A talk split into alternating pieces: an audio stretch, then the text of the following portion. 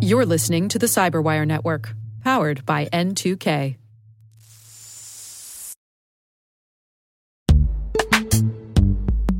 And now a word from our sponsor, Netskope. Netskope is a worldwide leader in SASE and zero trust. Its unified platform, Netskope One, provides optimized access and zero trust security for people, devices, and data anywhere they go helping customers reduce risk, accelerate performance, and get unrivaled visibility into any cloud, web, and private application activity. To learn more about how Netskope helps customers be ready for anything on their SASE journey, visit netskope.com.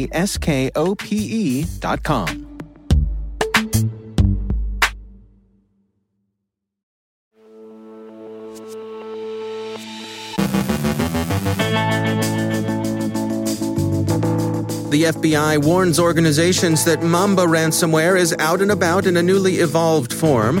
Facebook takes down a Chinese cyber espionage operation targeting Uyghurs. Huawei joins the Organization of Islamic Cooperation. Slack thinks it might have made a security and privacy misstep. Caleb Barlow from CynergisTek on healthcare interoperability. Our guest is Roei Amit from Deep Instinct on their 2020 Cyber Threat Landscape Report and a look at fleeceware.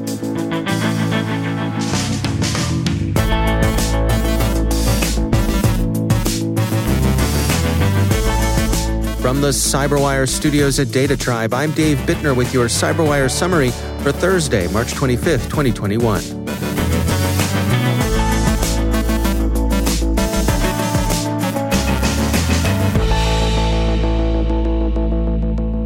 On Tuesday, the US FBI circulated a flash alert about Mamba ransomware to industry.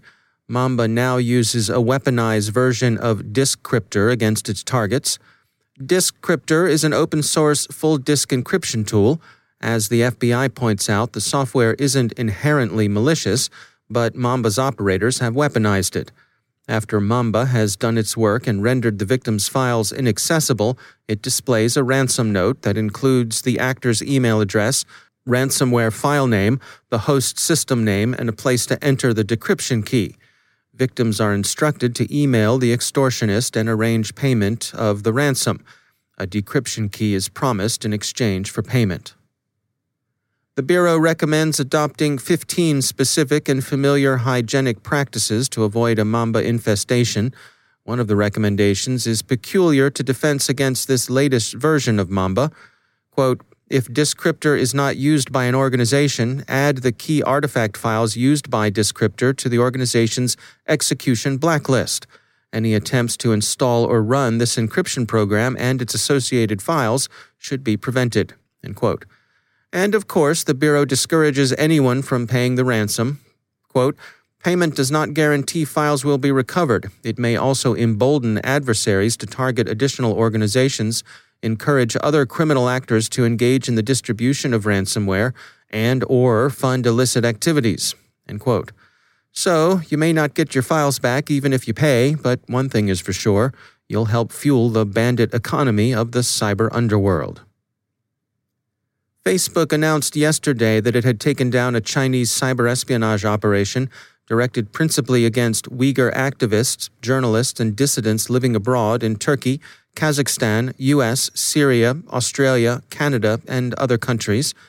Facebook's tweet announcing the takedown cited earlier work on the threat actor by Volexity, Project Zero, and Trend Micro, who called the group Evil Eye.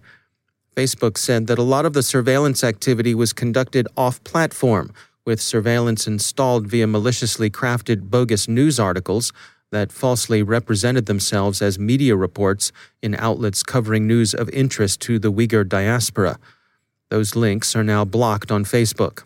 The Washington Post notes that the takedown shows that Facebook's intelligence operations are now looking beyond Facebook itself. Huawei has joined the Organization of Islamic Cooperation's Computer Emergency Response Team, OIC CERT, the first tech company to do so. Malaysia and the UAE sponsored Huawei's membership, Gulf News reports. OIC CERT is the third largest organization of its kind. The Organization of Islamic Cooperation has 57 member countries. Huawei sees its invitation to OIC CERT as a testimony to its cybersecurity chops. Gulf News sees that invitation as, quote, a rebuff to recent U.S. efforts to stop countries from signing up Huawei for their 5G networks. End quote. The four most dismaying words in IT may be, why don't we just, as in, why don't we just open up our platform so users can DM anyone? Slack, the widely used business chat application, yesterday introduced a feature, Slack Connect, that would have allowed messages to be exchanged with people outside the user's organization. Early notices haven't been positive. It was poorly received, with users seeing the feature as a privacy and security bug. According to Vice's motherboard, Slack, acknowledging the decision was a mistake, is now backtracking and limiting the new feature's scope. Quote, after rolling out Slack Connect DMs this morning, we received valuable feedback from our users about how email invitations to use the feature could potentially be used to send abusive or harassing messages. We are taking immediate steps to prevent this kind of abuse beginning today with the removal of the ability to customize a message when a user invites someone to Slack Connect DMs. We made a mistake in this initial rollout that is inconsistent with our goals for the product and the typical experience of Slack Connect usage. Many organizations aren't waiting for the walkback and are limiting the feature themselves, the record reports. You may ask, don't people in organizations get lots of email that they don't want? Sure, but as the help desk types would say, that's a known issue, and organizations have a lot more control over their email environments than they do over Slack Connect, whose granularity apparently doesn't get much more finer than on or off. And finally, greetings, fellow youths, and remember fleeceware? Well, don't worry, fleeceware remembers you. It has to remember you, at least well enough to know when that free trial ages into a premium subscription. Security firm Avast yesterday blogged about what they found when they went looking for fleeceware on planets Apple and Android. 250 apps with a north of a billion downloads and an estimated dodgy revenue in excess of $400 million, which is a lot of fleece. Fleeceware, remember, is an app that starts off with a free trial and then at the end of the trial period quietly enrolls the inattentive user into a subscription with whopping big fees that users wouldn't have signed up for if they'd been in their right, which is to say, skeptically vigilant mind. As Avast puts it, quote, the application takes advantage of users who are not familiar with how subscriptions work on mobile devices, meaning that users can be charged even after they've deleted the offending application. End quote. The free trial period is usually just three days long. The apps usually have some not particularly distinctive functionality, which they actually deliver, more or less forgettably, but their principal purpose is to fleece the unwary. The most common nominal benefits on offer include musical instrument apps, palm readers, image editors, camera filters, fortune tellers, QR code and PDF readers, and slime simulators. Who falls for this stuff? Kids, mostly, as the popularity of slime simulators might suggest. The youths see free trial, figure they're good to go, and so they are, for three days. After that, it's Katie bar the door until mom or pop notice these weird subscription charges on their statements. By that time, the grifters have, as the kids like to say, already made some bank.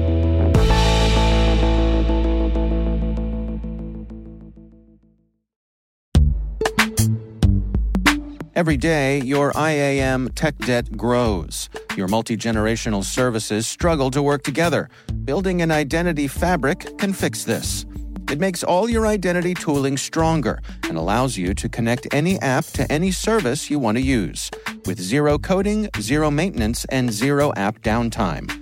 Strata's identity orchestration platform separates the identity logic from your applications so you can optimize existing IAM tools and manage them in a single control plane. Now, every vendor, standard, and architecture work together. In short, building your identity fabric means you can secure your non standard apps, keep your complex access policies, retire outdated IDPs, and modernize in record time. So build your fabric with Strata Identity and get rid of tech debt for good. Visit strata.io slash cyberwire, share your identity priorities, and receive a pair of AirPods Pro. Offer valid for organizations over 5,000 employees. Connect today at strata.io slash cyberwire.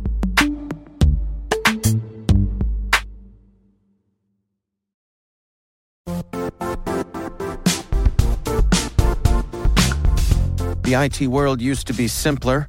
You only had to secure and manage environments that you controlled. Then came new technologies and new ways to work.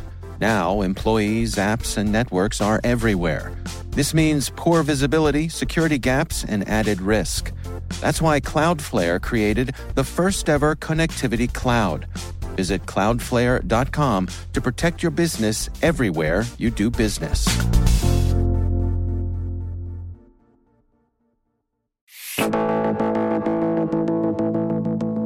The researchers at security firm Deep Instinct recently published their 2020 Cyber Threat Landscape Report. And among the findings was the discovery of adversarial machine learning being used in the wild. Roei Amit is a threat intelligence researcher at Deep Instinct. So every year around December, we uh, realize that we have a lot of uh, data that we collected over the year, and we think that we have uh, some insights that we think could contribute to the community and to our uh, purposes. So we gather up uh, all of our uh, you know data we collected in our uh, cloud and other resources, and we create this research paper, which is not too long but not too short. and we just yeah you know it's uh, right about exactly the amount you want to read without getting uh, too caught up in all the technical details, but still, you know, feel like you had a good and interesting read and not just, you know, get the highlights. Well, and I mean, I, would you say it's fair to say 2020 was a year like no other given the pandemic? I totally agree. We've seen a lot of uh, interesting uh, things happened, especially because of uh, COVID 19. For example, almost all of the phishing campaigns uh, in some way or another included the COVID 19. Uh, these were like the most, this, this was like the most uh, talked hot topic in the phishing campaigns themselves, the documents or the fake links that were used. It was also, it's, it's interesting to know that the second most uh, common uh, subjects were the US elections and uh, the Black Lives Matter movement. Hmm. That is interesting. Yes, I agree. It's very interesting to see what, what attackers think that might will be interesting for for their targets. Right. You know, one of the things that you draw attention to here is um, advanced adversarial machine learning in, in, people's defense posture. Can can you take us through your thoughts there? Yeah, sure. So we saw in the past uh, theo- theoretical work and proof of concepts in which adversarial machine learning attacks are aimed at uh, you know security products that utilize machine learning and deep learning in order to evade their detection. What they basically do is trying to take advantage of design weaknesses and uh, flaws that are inherently in the way that machine learning based or deep learning based cybersecurity models work in order to evade their detection. And we saw it in the past in proof of concepts and in theory. But actually, in 2020, we found a sample in the wild that utilizes adversarial machine learning techniques in order to bypass these products. And I'm not saying we can expect every malware to be able to do so, but it is something new and something that is, should be uh, looked at by anyone in the industry. It's very interesting to see what happens. And of course, there are ways to defend and these products can defend from these techniques. But it is very interesting to see that hackers and attackers also evolve, and malware uh, developers are continuing to try to find ways to bypass these products. That's Roei Amit from Deep Instinct.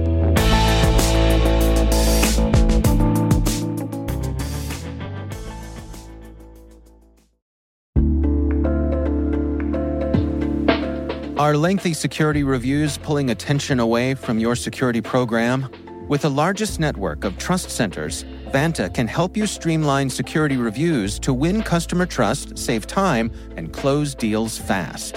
Proactively demonstrate security by showcasing key resources like your SOC 2 or ISO 27001 and provide real time evidence for passing controls. And when a security questionnaire is required, Vanta takes the first pass for you. Visit vanta.com slash cyber to take a self-serve tour. That's vanta.com slash cyber.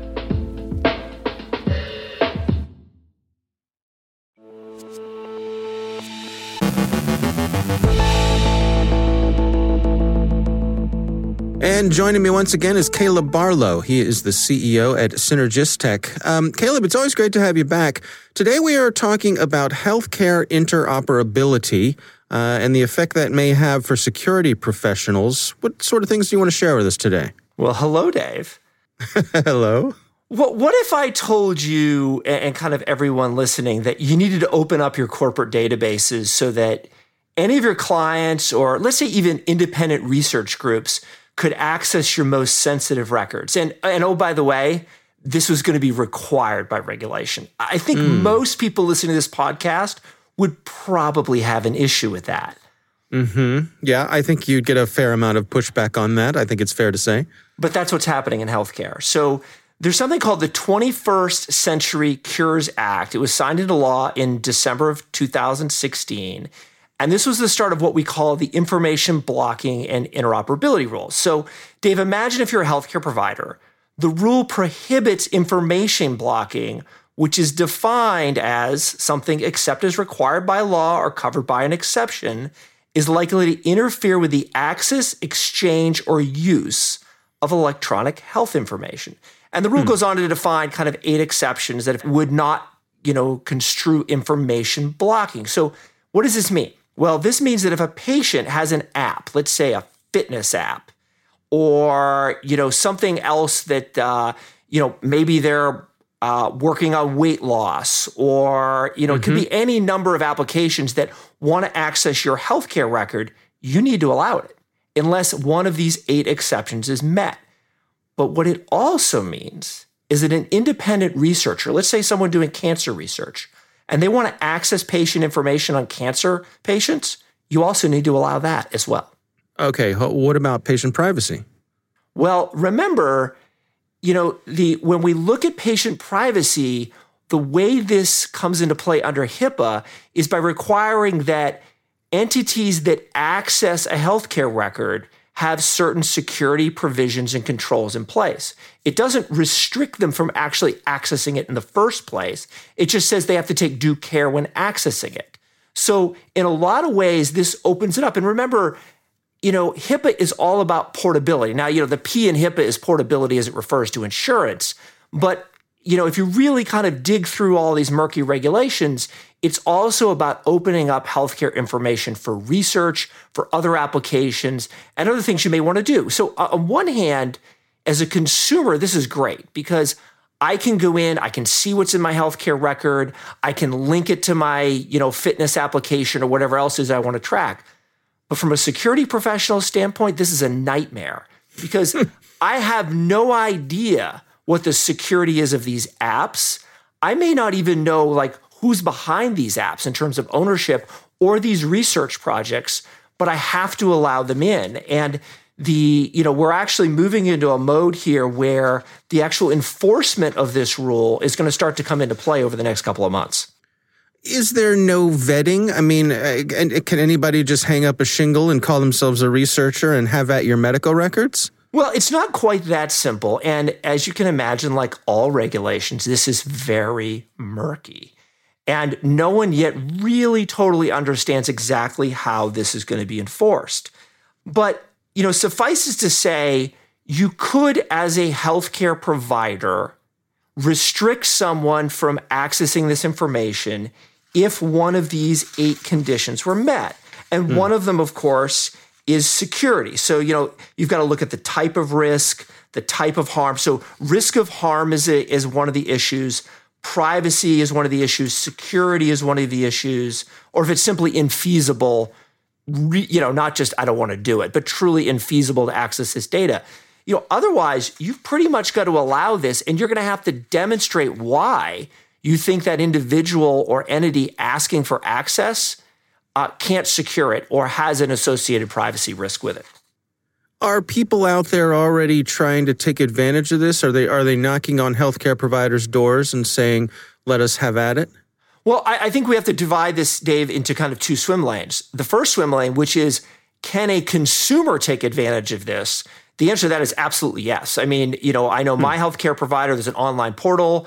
I go in and you know i there's a laundry list of applications that they've already worked through the api that i can connect to my mobile phone or to you know other entities that may not even be mobile. And that's fantastic. I mean it was honestly it was kind of interesting just to see what notes my doctor wrote about me and my healthcare record and what was in there and you know, all kinds right. of interesting like you know you can see legit your data. Yeah. But on so so that part is fantastic but the other side of this, and the part that healthcare CISOs are just starting to understand, one of the things that's really we're spending a lot of time in my business on is looking at these APIs that may be coming in and saying, what's the API asking for? Do we know if the API is secure? How do we pen test that API? Um, but I think we're just at the beginning of security professionals being concerned. I don't think we've yet seen instances of abuse, but there are certainly all kinds of doomsday scenarios that people are starting to think about, particularly on these research provision, right? I mean, how do we actually understand who's doing the research, where they come from, who owns right. that research, what happens to it downstream?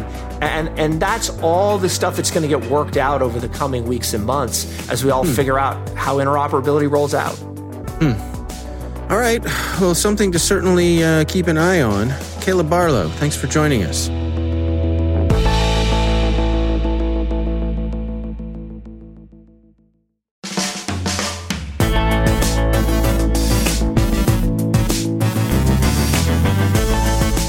And that's the Cyberwire.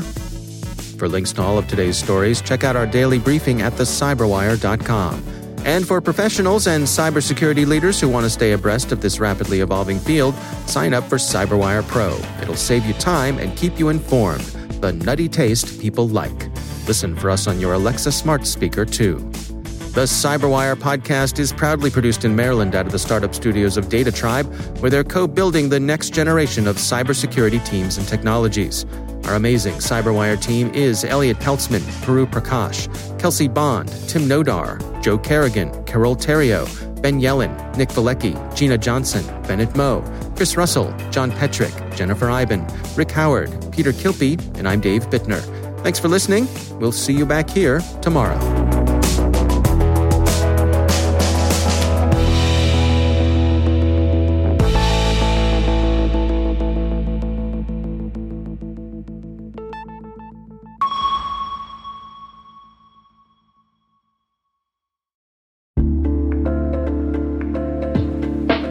Hi, everybody. It's Maria Varmazis here, your host over at T Minus Space Daily, and sometimes a guest on Hacking Humans, too. We here at N2K Cyberwire work hard to bring you concise, intelligence driven news and commentary, and we'd like to know how we're doing. Please take a few minutes to complete our audience survey and share your feedback to help us continue to grow and meet your needs. Visit cyberwire.com slash survey. That's cyberwire.com slash survey to get started. Thanks so much for your input as we reach for the stars. It means the universe to us.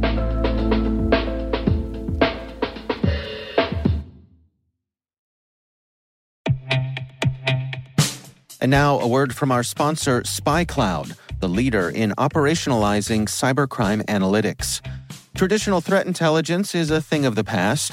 Cyber criminals are stealing vast amounts of credentials, session cookies, and financial data every day, and it's hard to keep up.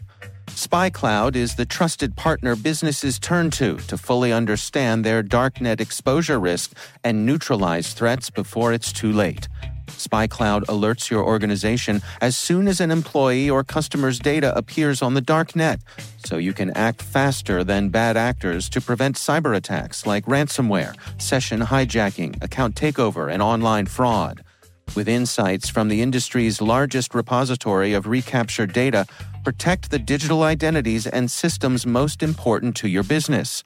Get your free corporate darknet exposure report at spycloud.com slash cyberwire and see what information criminals have in their hands today.